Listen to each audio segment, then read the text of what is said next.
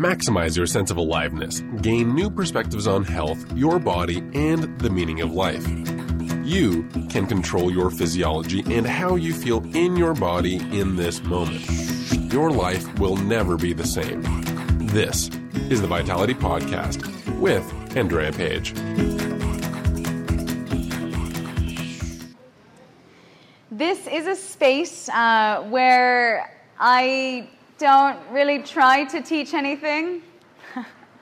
My intention in this space is simply to remind you of things that you already know deep inside of you. And that's not something that we need to mentalize. If it is a reminder of something that you know, you'll feel it. And that's why we've renamed these lectures Community Health Satsang. The satsang, that essence of truth in community, that awakening of something inside of you, that reminder of, oh yes, oh yeah, oh yeah. And quite often we do need these reminders in the realm of health in the modern world because almost everything else is pointing us in a different direction, trying to sell us a product or a regimen or even an idea. So before I go any further, I'll be really upfront. I don't sell products or regimens or even ideas. Um, I do sell education. That's the only thing that I ever hope to sell the empowerment in yourself to discover your own potential. Yeah? Uh, I do give a lot of things away for free, though. that's why I'm recording this lecture. I have a podcast series online, and so that small card that you got around, uh, if you go to my website, there's all the free downloads there, and I'm going to be uploading more soon by tomorrow. By tomorrow. Uh, gorgeous. So I won't go any further without exposing to you some of my biases. It's something I'm very passionate about. That anyone who can speak publicly for a certain period of time probably has some opinions, and I'm no exception to that. And so I make the conscious choice to tell you about them up front so that there's no hidden cards as this conversation goes. I am at my roots a natural hygienist, which means that I go through long periods of time without eating solid food. In fact, today is 21 days on a fast, and so I haven't eaten in 21 days. Normally, I'm much more woo than that, but I really wanted to be present with that colonics client, and now I'm here with you guys. So let me ease in. I'm sure I'll get more excitable as the hour passes. Um, perhaps many of you haven't ever seen anyone who hasn't eaten in 21 days, so you can look and do some scientific experiments if you'd like. Um, and through the process of fasting, which is the backbone of natural hygiene, we understand that the body can and will heal itself. It can and will rebalance anything. It can and will detoxify anything that doesn't belong inside. And all of us are carrying a whole lot of stuff that doesn't belong inside. And when that stuff, pardon my vagueness, gets so accumulated, is when it turns into really a cesspool, if you will, a ground rampant for development of dis-ease, yeah, of imbalance, of the lack of health. And so, what is health, on the other hand? Health is definitely balance, it's definitely ease, and it's definitely the body functioning unobstructed, right, with full free will to be able to do what it wants, as it wants, without the mind getting in the way, saying, No, I can't poop there. I can't poop at his house. I could never poop. Does that sound familiar? Yeah, so that's just one, one uh, illustration, if you will, of obstruction. I have a whole podcast on congestion. You can learn more about that. But uh, other biases of mine from natural hygiene, I come into practice in the modern world, and I have a doctorate in naturopathy which is the practice of non interventive, non pharmaceutical medicine. Yeah? And so, uh, healing in a natural way, but also healing in a way where your body's empowered. The practice that I do is quite different than other naturopaths as well, because even the prescription, let's say, of herbal medicine is still a prescription. There's still something outside of you that you've been put under the premise or the understanding that's required for your body's healing. Something outside of you that you somehow need to rebalance. And what I'm here to say is that there is nothing that you need except for to take away all the obstacles standing in the way of your body healing itself. And that's really the thesis of natural hygiene is that the body can and will heal itself when given the space and time to do so. And that's huge. That's huge. Yeah, we have some living examples in this room. Yeah, and there are so many out there. You just have to start researching that stuff rather than researching the disease. And that's the biggest struggle that we have in the modern medicinal system, the allopathic medicine system. Right? We focus on disease. And this is what I talked about a lot last week for those of you who are here. You can tune in to that podcast tomorrow, tomorrow, if you want to hear it. But um, final biases, huge bias towards the large intestine. I'm a career colon hydrotherapist and the director of the colonics clinic here. And definitely elimination is something that we don't do enough of, and it's the number one exit, and that's the number one portal for detoxification. And so empowering elimination can be one of the most empowering things that we'll ever do to jumpstart, rebalance, and come back on a track of health. Beyond that, I have a Master's of Science in something called ethnobotany, which is the study of the relationship between people and plants. And food plants, gastroethnobotany, are my specialty. And so, um, yeah, what do people grow? How do they prepare it? Uh, what does it mean to eat something fresh cut versus something that's been shop- shipped halfway across the world or been sitting on a grocery store shelf for two weeks? Questions like that. Yeah. The whole field of nutritional science is quite narrow minded, if you don't mind me saying. And so uh, my background in ethnobotany tends to expand that. Hmm? More podcasts on that stuff too. Tonight, unless any of you have any overwhelming requests of things that you want me to talk about, I've been called recently uh, to start to really talk about how we need to put into question everything we think we know. And this is the practice of yoga in essence. There's a great Walt Whitman quote Examine all that you've been told, dismiss that which insults your soul. So I come to you tonight uh, with a lot of humility. I'm, I'm, I'm facing a bit of a rough moment in my career because I'm about to launch a video series of teaching yoga online with a great, wonderful, super heart centered company called CB Now. I can leave out some of the flyers if you want to check it out. But my video series will launch in July. And I'm facing that moment where I'm like, who am I to be teaching this series? Because you know, it's different when it's just taught in class than when it's documented in the time capsule of a video, right? And anyone from anywhere can watch it anytime. And I'm saying, like, yoga isn't something that can be taught. Right? Yoga isn't something that belongs to me, right? With my white skin in this lifetime, no matter how many years I've lived in India. Right? Who am I to claim to know anything about yoga? I truly, firmly believe that we, right, most people passing through the yoga barn at least, are all yoga beginners. And that's me who's been practicing for 15 years. I'm a beginner. Because until you can start to perhaps slow or even stop your heart rate, or leave your body for periods of time and then come back, perhaps stop other physiological markers as well, that's some of the more advanced practices of yoga. So until we start to figure out the pathway in between, which would be the intermediate, we're all still beginner yogis.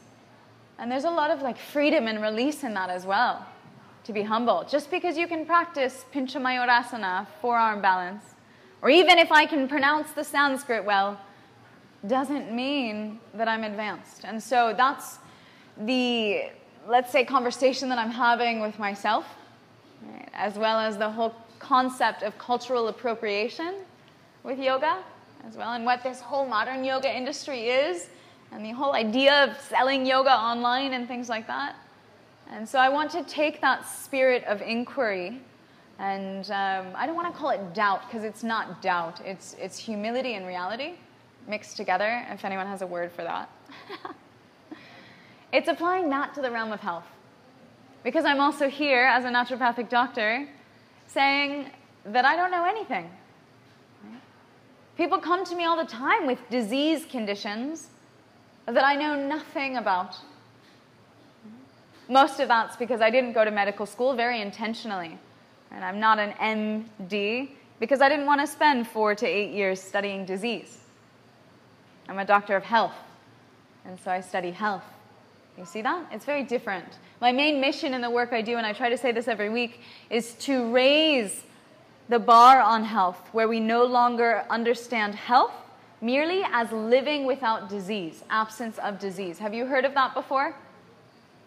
I'm healthy because I'm not sick? Well, my question is what if there's more? What if there's more to health, more to life than simply living without disease? Yeah, because remember all those things festering in your body? Could take a while. Now it's very common that you get older and you get disease and then you die. What if there is more? Where there's prevention earlier on. Thankfully, so many of my clients are in their 20s. And I say, Hallelujah, that you're sitting here in a chair before me at this point in your life. Let's talk about you when you're 40 or when you're 60. How do you want to be then? Because the decisions that you're making now, both with what you put in and what comes out, will affect that answer. And so when we come into this realm of understanding that, first of all, health is really just more, it's the fact that I haven't eaten in 21 days and I feel fantastic. It's the fact that we have this inner source of power, we call it in yoga prana, that we can run off of. It's the fact that, as I already said, you don't need anything at all. And I'm not trying to convert you all to a room of breatharians by any means but rather understanding that our whole superficial, mentally based idea of need or even idea of hunger is something very much so disassociated with our body. That at large, in the modern human world, we are disassociated from our body. And so, whereas I sit here and I tell you I know nothing at all, what I do witness that comes through me really easily are the parameters to help someone experience or learn how to connect back into their body. Because it's your body that has the answers, not me. We just have to start that conversation. And so often I act as a translator or a facilitator of that communication between you and your body. Hmm? And so uh, I want to actually take the next half hour, the rest of this lecture, and then we'll have some time for questions but actually to take this half hour and I want you to tell me things that you think you know about health. What do you think you know about health? And I'm not going to tell you it's right or wrong. Again, I'm, I'm not here to have answers. I'm here maybe to ask more questions or to reframe the question or to look differently at the answer or to look at what the answer's already assumed and how we can see things in a different light. All right, so I'll ask you now who will be brave enough? what do you think you know about health?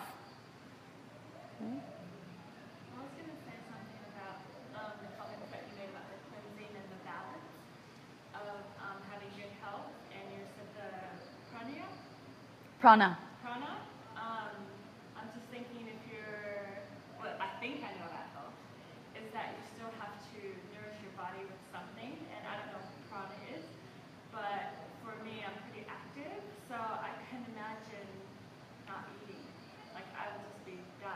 Yeah. So I'm wondering how how do you go about um, like obviously you're still practicing yoga while you're having your fast. Oh yeah, I have a very rigorous yeah. two-hour practice every morning. Sorry.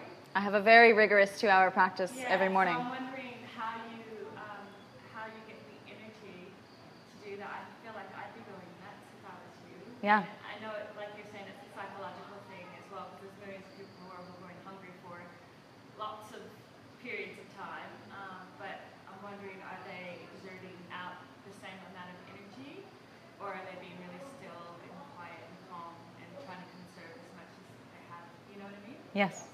100%. And I think you already alluded to your own answer, but I'll reiterate it for the sake of everyone. And thank you for asking the question. And this is something that I think probably everyone here would agree with the idea that we think we know that we need to have calories in to have calories out. Yeah? And that's awesome. Woo! Good place to start. So, yeah, for sure, there is a caloric burning that goes on. Um, I have a whole lecture on metabolism. Again, I point you to the podcast series where you can learn more about how I think differently about metabolism than what we assume. But the idea that the only energy that we could ever run off of is food based caloric energy is a very misguided idea. And the reason for that is exactly what you alluded to is prana. Yeah? That vital life force energy that's inside of us. Often that's the biggest discovery. When I have people join the detox retreat week, they come in and they get to day six or something of the fast and they say, I never thought I could make it this long. Or I never thought I'd be feeling this good after not eating for six days. And that's something I can say to you. I can sit here and let you know that it's possible. I can show you how great I feel. I can do my two hour rigorous practice in front of you, but that's still not your experience. And so the knowing that I'm trying to reinvent here is taking the understanding from here in the head to here in the body and the heart. And that's where, from knowledge, because knowledge is what you get from other people. It's from other people's experience or other people's studies. And wisdom is what you get from your own experience. And that's what's priceless. That's what I sell. Right? Education, wisdom. but that wisdom doesn't come from me, it comes from you. It comes from me holding the space of you having that experience.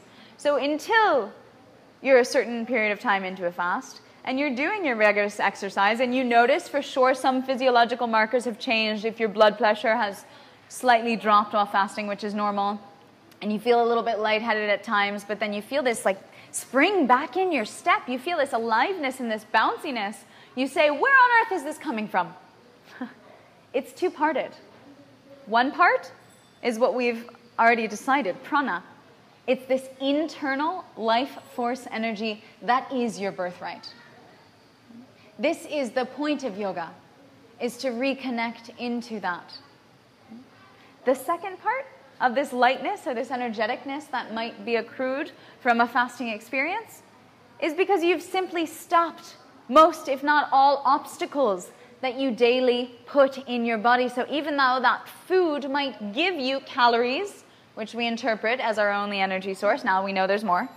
Right? Even though it might give you calories, it also is a huge task for your body to metabolize, to break down, and to process. Depending upon what the food is, it will require a different amount of energy. I invite you guys back a week from tonight, and we'll talk a lot more about digestion in the stomach. It's my once monthly, ever popular food combining lecture next week because it's part of the curriculum for the Detox Retreat Week. And so you'll start to listen if you're not here, if you can't wait. It's episode one of the podcast. You can also go download that. But you'll find that through learning the amount of energy or time, right? Time is energy, that a food takes to digest in the organ of the stomach itself, you'll start to figure out more or less right, what's going to bog you down and what's going to give you the same caloric return without that extra expenditure. Does that make sense? I can have a five banana smoothie. Bananas, water, blend drink, slowly chew, swish around in the mouth. That's 500 calories if they were ripe. They got to look like a cheetah to be ripe. Okay? Or I can have a piece of pizza. Right? 500, maybe more calories, depending on how much cheese you put or how thick the crust is. Of course, we know nutritionally those are totally different, but mo- the most interesting part, way more than nutrition, whatever that means, is the fact that the pizza itself is going to spend somewhere 10 to 12 hours in the organ of my stomach itself, whereas the banana smoothie will pass in and out in under an hour. Yeah? And so those 10 to 12 hours are your body constantly exerting. And this is often perceived as a feeling of fullness, right? You get fullness because your body's still working. It's not saying, oh, Matilda, bring something back in, bring something in. There's nothing in the stomach. Right? It's saying, hey, I'm still working on lunch from yesterday. Don't put anything in. And that's what we think fullness is. And so we tend to look at either improperly combined foods or heavier foods, denser foods, foods that take longer to digest, for that feeling of fullness. Does that make sense? Whereas if we're looking at calorically, which is totally a fine way to look at things superficially before we get into these deeper yogic practices and rediscover our prana. Does, does that start to make sense? Yeah? And so that two parted answer. Um, but you, you already knew the answer when you asked the question. We think we know that we need calories in and calories out. To some extent, that's true. When we start trusting, because it's really all about trust, trusting our body beyond the mind and beyond what we've been told. When we start trusting our body more, is when we start to tap into the inner energetic source, the prana. But, like anything, if you were here last week, or was that two weeks ago? I don't remember. I think maybe two weeks ago when I was talking about the thyroid, right, and imbalances. If we find that we are imbalanced, maybe energetically, and we're constantly filling it from outside, there's going to be a false sense of balance. We will never find balance until we stop taking things in from outside and allow the body to balance out and recalibrate on its own. So, when we stop eating, we stop taking in the calories from outside, we've required or requested our body to start running off of its own internal fuel. And I'm not talking about ketosis and burning your own fat on your thighs. right? I'm talking about running off of prana, internal life force energy. Does that help a little bit? Did it make anyone feel like maybe I don't know so much at all?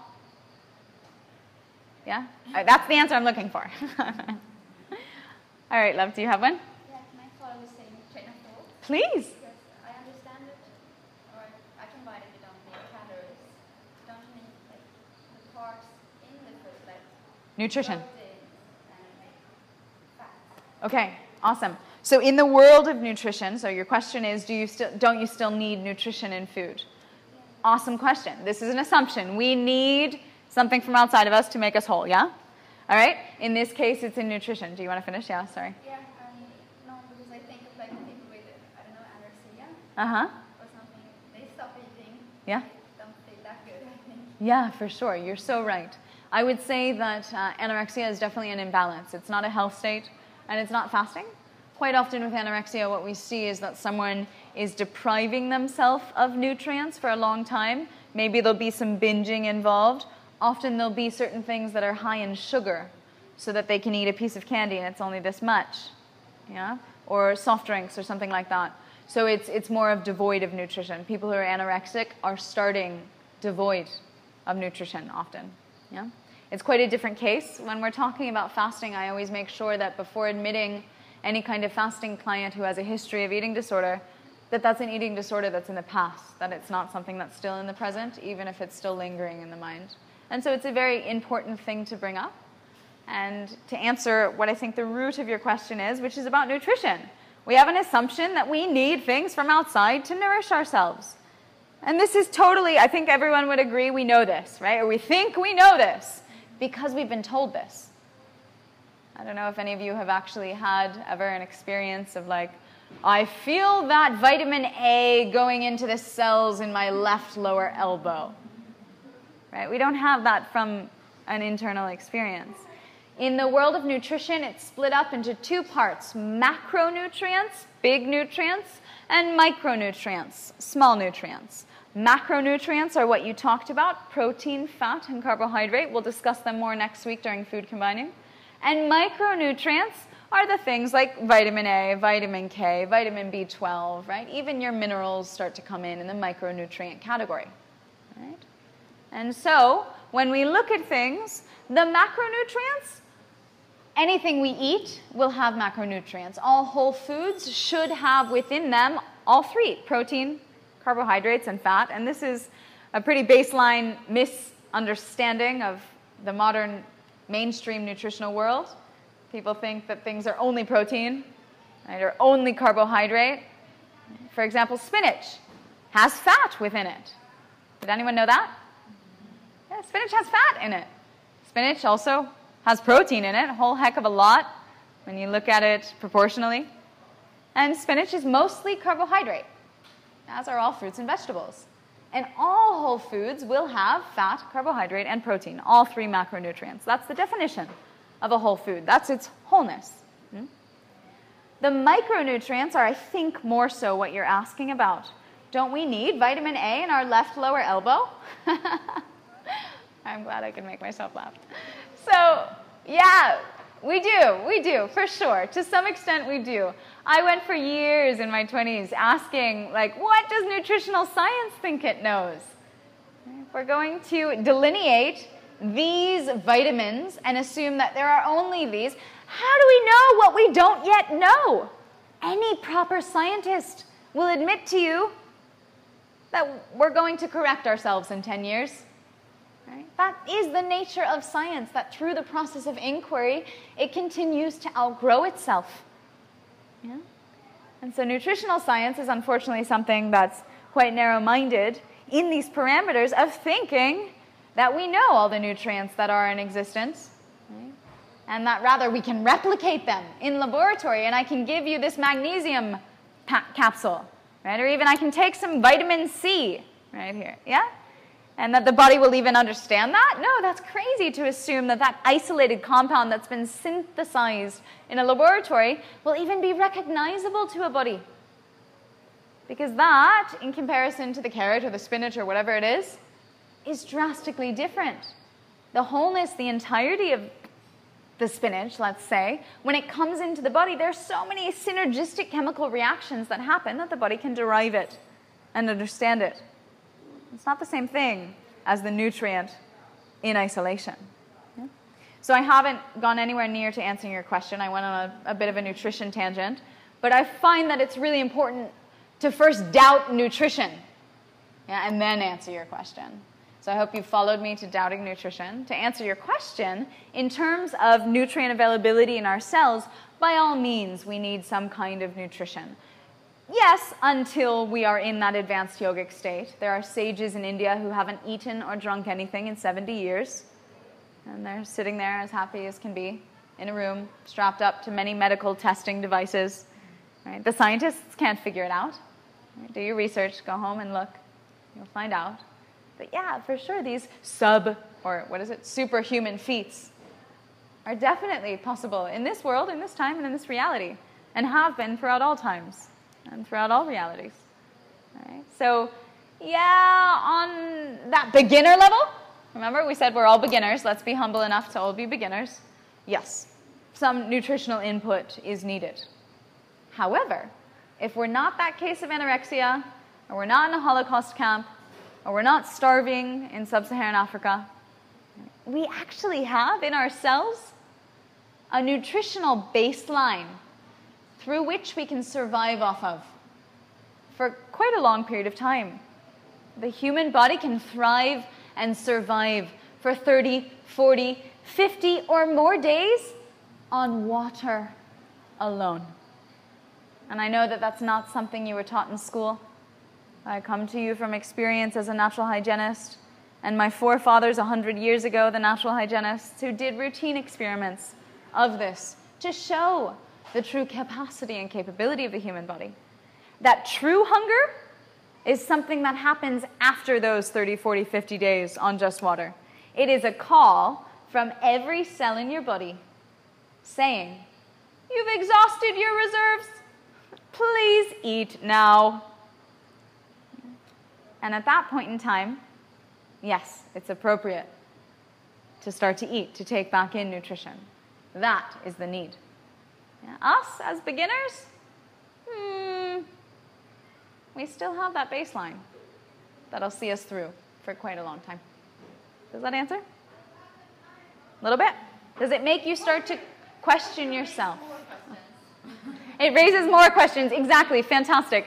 There are some people up there with hands up we can come back to you. But let, let me let you know that that's my intention. I find that to be a mark of a good teacher, someone who leaves you with more questions than you came in with. If all your questions are answered, then I'm assuming something, that I have the answers, right? But if I can leave you with more questions than you began, that means that you've started this process of critical inquiry that this entire class exists for. Yeah.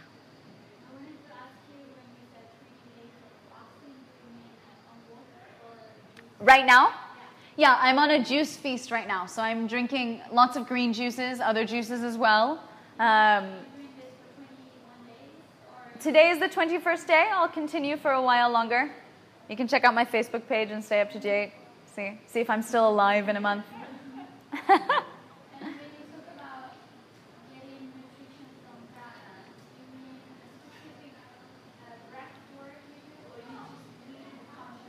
Awesome. So, um, if I can call out something that uh, is a very simple and uh, perhaps basic beginner yoga understanding or assumption, which is that prana is the breath. Prana is not the breath. The breath is one seat that prana can enter the body in. Yeah? So, for example, the yogic practice of pranayama, the fourth limb of Ashtanga Yoga, of the eight limbs, Patanjali's eight limbs of yoga from the Yoga Sutras, yeah? we find that pranayama, which means prana, vital life force energy, yama, control or restraint, it's a restraint or a way to control this prana. But that doesn't mean you're taking more in because the prana's already inside of you. It's just either fluffing up what's already there, enlivening it more, or holding it in in a certain way.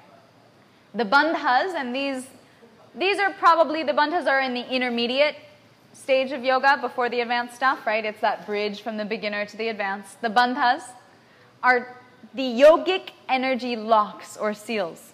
And you guys can check out that video series that I'm nervous to release next month because I talk a lot about the bandhas and some practicum on that.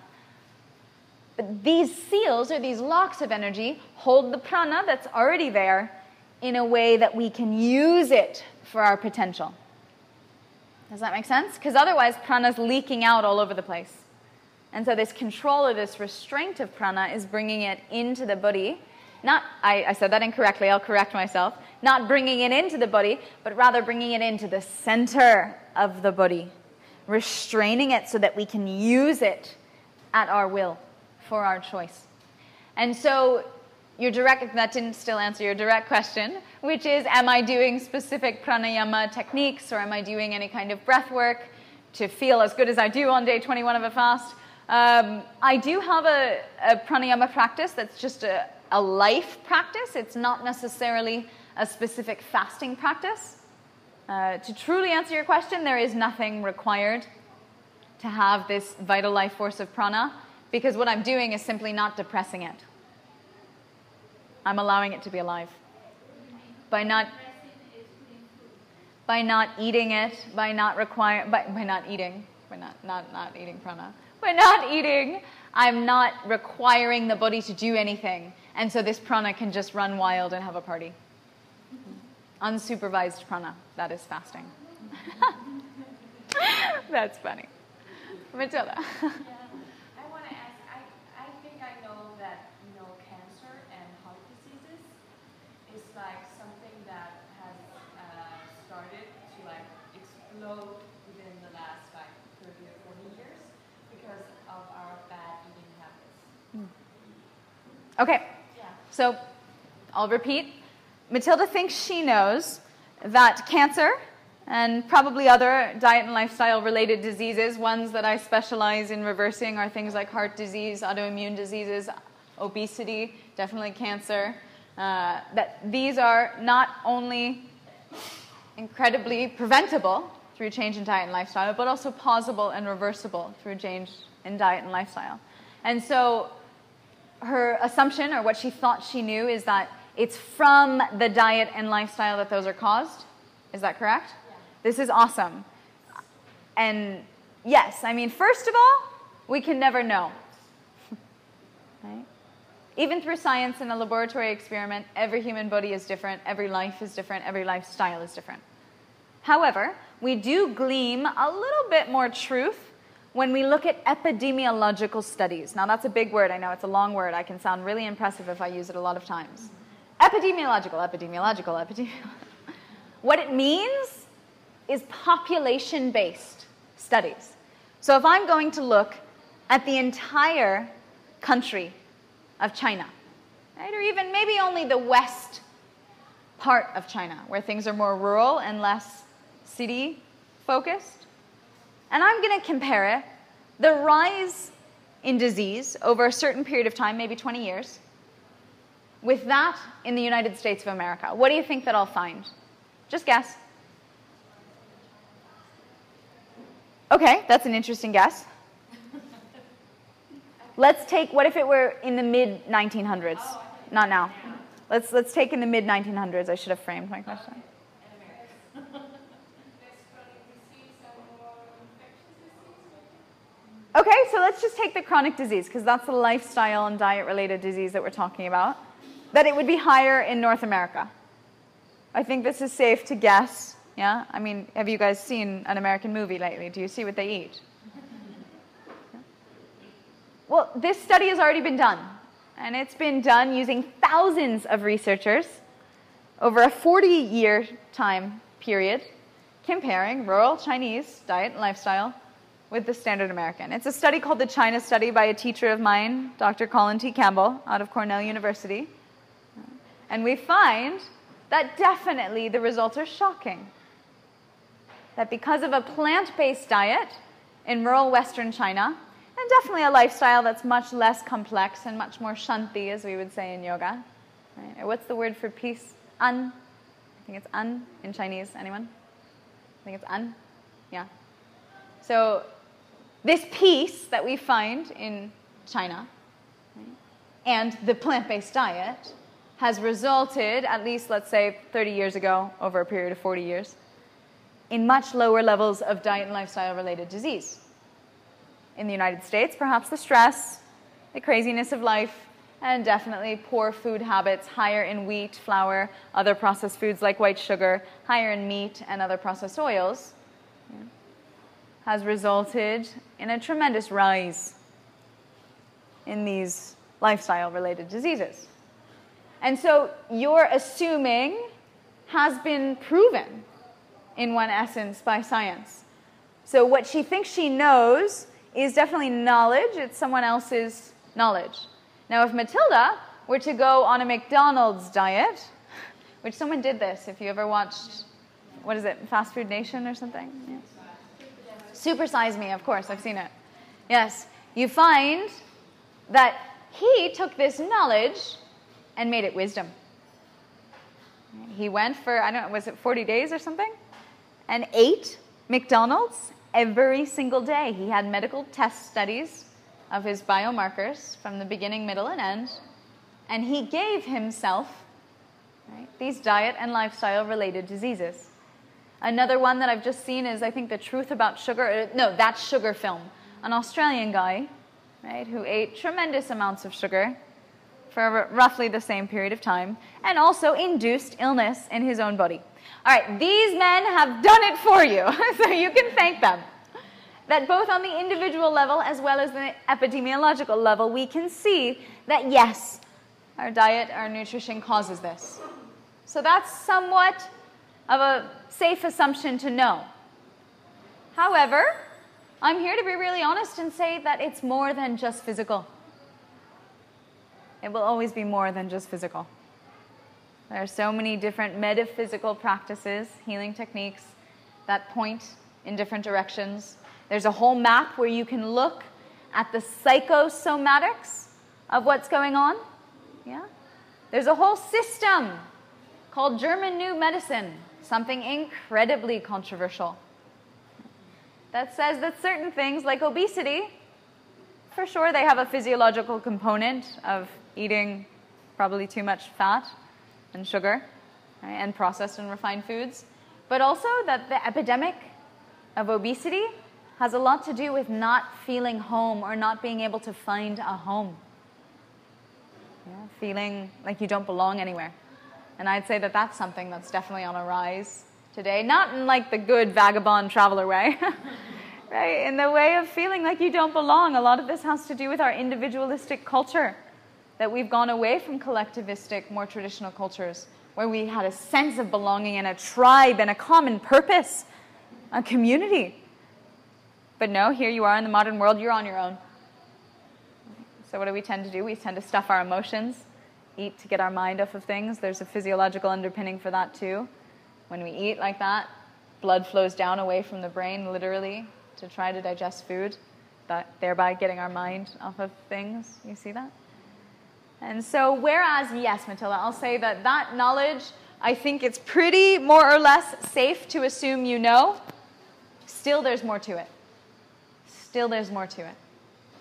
There's also the inner toxicity because someone who's been vegetarian their entire life, yeah, can go and develop cancer.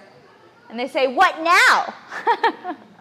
right? That was super annoying. I'm sure that was horrible on the mic. Yeah, they say, What now? Or someone else says, What now? Look, that, that vegetarian who got cancer. Well, did that person grow up next to a radioactive landfill mine, whatever? Yeah, is there something else going on? And so, my answer, I guess, is that whereas, yeah, okay, it's safe somewhat to look at the epidemiological as well as the individual study, to look at the scientific study of producing disease and then reversing it, there's also a lot more going on than science can measure. There's a lot more going on than science can measure. One of those things that's actually tangible is toxicity. I measure that in the colonics hut. Yeah, because even though I haven't eaten in 21 days and I've been cleansing my body for 15 years, I still have black slides of sludge coming out in my colonics. Are we getting too personal? yeah. But my poo, my poo. so you see, there is so much more here. I love when someone comes in for the first colonic and afterwards they're like, I feel so good, I'm clean, right? And I'm like, You're so sweet. How can I break this news to you in a way that won't break your heart? This process of detoxification and unraveling is something that goes generations back, and it's something that is a lifetime practice. But that it's not a journey with a destination. It's a journey where we wake up every day and we decide how we want to feel. We decide how much we want to run off of external things, if those are stimulants like caffeine or Red Bull, right? Or even depressants like alcohol, right? where we're running away from our own inner perfection. And that's why we also call these health satsang, because what I'm speaking about in the realm of health and the body is exactly what we speak about in terms of prana and power and yoga. All right, so we've reached that half hour mark that I said you guys would present things that you don't know. We can either do one more if anyone has, or if you have, just have any questions about anything else, we don't have to play the I think I know game. yeah.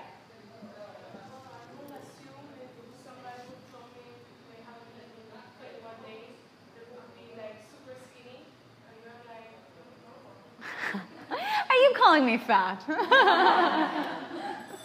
yeah, awesome. So the body roughly will stabilize weight within the first seven to 10 days. So that's what I experienced within the first seven to 10 days weight loss. And then the body stabilizes. Yeah, a healthy body will stabilize. There's no need to, to go under more and more. If I'm going longer and longer into the fast, we'll see. Because I am taking in juice, I still am taking in a whole heck of a lot of nutrition and some calories. So it's not like I'm cheating, I'm just not taking in solid fibrous matter.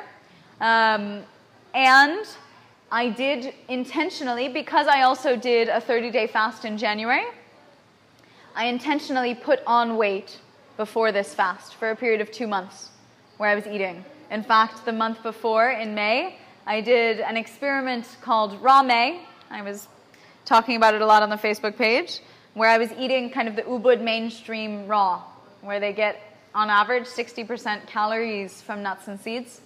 Um, I had quite a devastating experience it was one of these things where I had to take the knowing from here to here because I often talk about how this kind of diet is damaging on the body, so many calories from fat. Um, but I had never really put myself through the process of having the experience. I did, and it was it was enough. It was enough. So I have a video on the Facebook page talking about that in real frank honesty. And um, at the beginning of May, I did a, a whole podcast lecture on raw food, so that you can learn more about that if, if I'm piquing interest that you're wanting to go down that tangent. I won't go down now.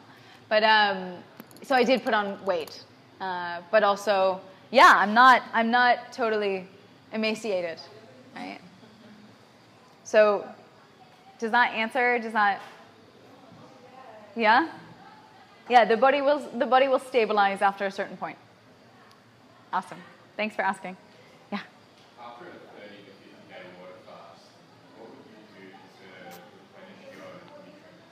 Beautiful question. Green, yeah? leafy green vegetables, tons of fruit. Think of all those colors. Each one of those colors rep- represents a phytonutrient, a plant nutrient. So, fruits and vegetables are the most easily digestible food. Right? And so, when you're turning your digestive system back on, you want to do so gently and slowly. Don't throw a pizza in there on day two after a big water fast. Yeah.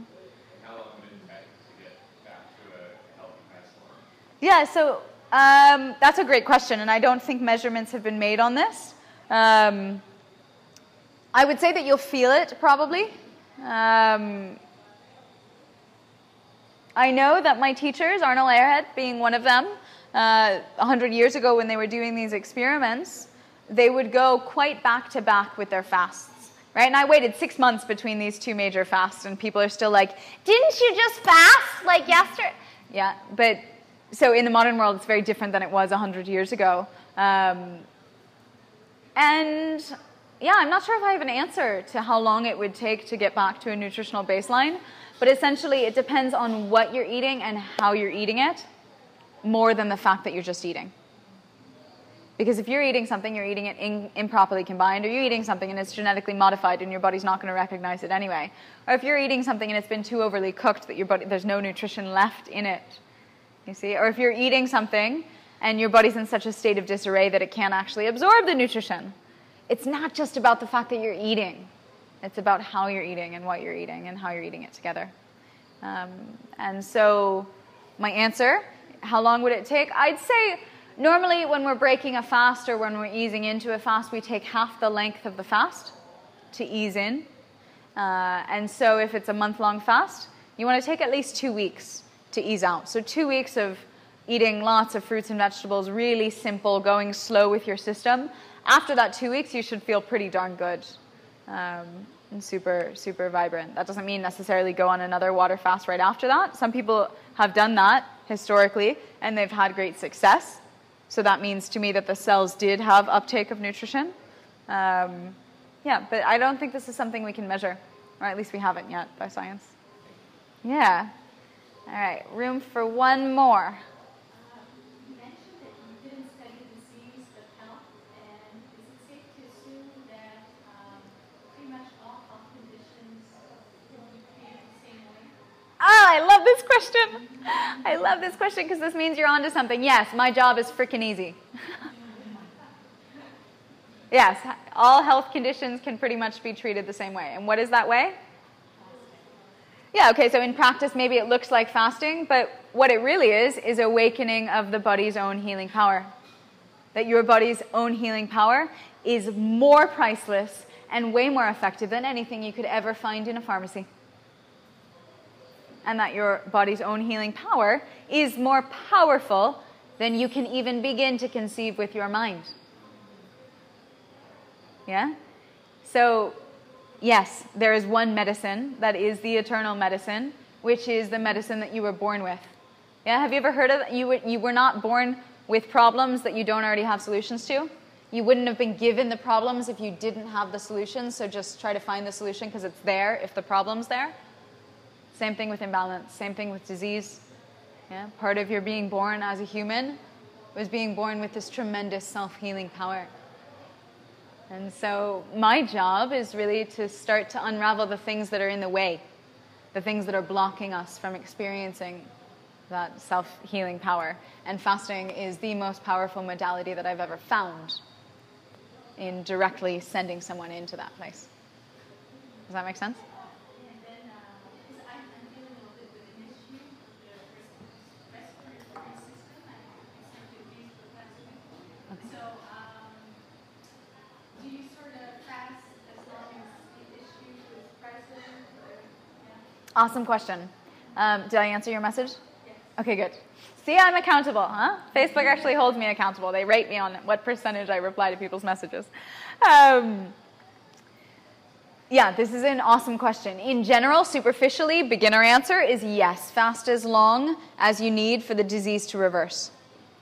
If there are a lot of other things going on, for example, if your continuing fasting puts you under a tremendous amount of emotional stress, or mentally you're not ready to continue fasting, then for sure the switch into the sympathetic nervous system, the stress response, will not allow for healing. So now you're just like chasing your own tail. Right? And so we have to be really holistic and really honest about where someone is to be able to decide that question. A really great alternative to fasting is fruit fasting, where you're still eating, right? But you've simplified your diet all the way to maybe fruit and leafy greens. And you do that. Do that. You can do that easy for a week, two weeks, three weeks, four weeks. Your respiratory problem will definitely go away. And then the last part, and I, I don't think we'll have time for you tonight, Like but one, one sentence question. Okay. The last part, right? There's always one more question. The last part of your your question, which is super valid, um, is about. I might have lost my train of thought. Let me see if I can j- run and jump on the train. When we look at fasting, understanding that there's a healing crisis that we also have to acknowledge that maybe even the respiratory manifestation in and of itself is a healing crisis. Yeah. And the healing crisis, mind you, if you've never heard that before, it's the body exhibiting symptoms. Gesundheit. And actually, all symptoms, as simple as your sneezing, if I can use that as an example, is the body trying to heal itself. That all symptoms are the body literally healing itself. They are ignition of that internal self healing power. In the case of the sneeze, something came into her field that her body didn't want inside. And so, puh, achoo, it expelled it. In the case of your lungs, it's quite similar. That cough, right, or that phlegm, that mucus that's coming up, that's your body sending right, this wonderful defense shield into its sensitive mucous membranes to carry out this essence of whatever it doesn't want. And so, even though you might start fasting and it feels like the respiratory condition is getting worse, it could be getting worse so that it gets better. When the arrow is pulled back, it's about to launch. And so, for those of you in this room, if you're going through a period of healing and you feel like you're kicking yourself in the foot and it's just not getting better, or you're doing all the right things and the symptoms aren't alleviating, right, you might be in that place where the arrow is being pulled back. You might be in the last step of the healing crisis. Okay, one sentence question. What is it? Do I like food? Oh, I love food, sister. I was thinking about this today because I, I, posted a video yesterday. I do this a lot. I post a video when I'm in like a beautiful natural place because I find that that inspires someone who's on their computer to get off their computer and go to a beautiful natural space. And so I was on the beach yesterday and I, I was I like go in the water so that I'm fully in the water when I'm recording the video it keeps me really live and negative ions are released from the movement of water. It makes people happy makes me happy while i'm making videos. But in the video the waves rush in and i go like this and the camera goes and like shows my whole body right? So that's like aerial angle. I'm wearing a bikini. It's like oh my god how many views am i going to get on this video right? But also i was like wow i wonder if people watching that are, are thinking is, the, is, is this girl anorexic right? She just did a month long fast six months ago, and now she's on another long fast, right? Does she like food, right? Is she anorexic, that kind of thing? And I want to be super like clear. When I eat, I eat. And I don't mean like I eat pizza and hot dogs, but I eat a massive quantity of food. Yeah, because the foods that I'm choosing to eat are plant-based, right? So they're less dense in calories. You have to eat more of them. They're mostly water. Like those bananas, those are 95% water. So I don't do a five banana smoothie, I might do a 10 banana smoothie. Right?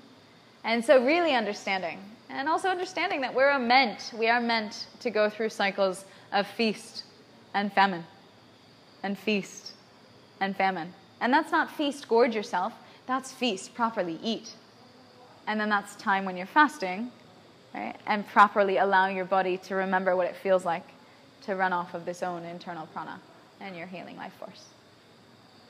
All right, so you guys are amazing. Thank you so much for joining and for coming into this place of doubt with me um, and embracing me in this. I love you for it, really, truly. Stay in touch. As you see, I answer Facebook messages, and I'm always here. And I'm not here with any answers. I'm just here to perhaps give you some parameters and some other things to think about. You don't need to change anything. Just continue as you are loving yourself and just bring in a little more awareness. That conscious awareness is what will guide you on the path, asking those questions. So you already have my card. There's a Facebook uh, page up here that you can take a, pay, a picture of and then like it. Um, it's facebook.com forward slash cleanse with Andrea. This is my mailing list where I send out podcasts and uh, other free yoga and meditation stuff. And I'll see you guys next week. Ciao. You're so welcome. Thanks for joining us for another episode of the Vitality Podcast. Please click over to Apple Podcasts and leave a rating and review to spread this work with the world. You have a part in transforming humanity's health. Keep enjoying this free resource and make sure to give back by sharing, subscribing, and checking out all of Andrea's work at liveforvitality.com, where you can find links to Instagram and other social media. Andrea also gives astrology readings, holds online fasting retreats, and teaches detox courses and advanced yoga teacher trainings. So come to liveforvitality.com and let Andrea transform your life now.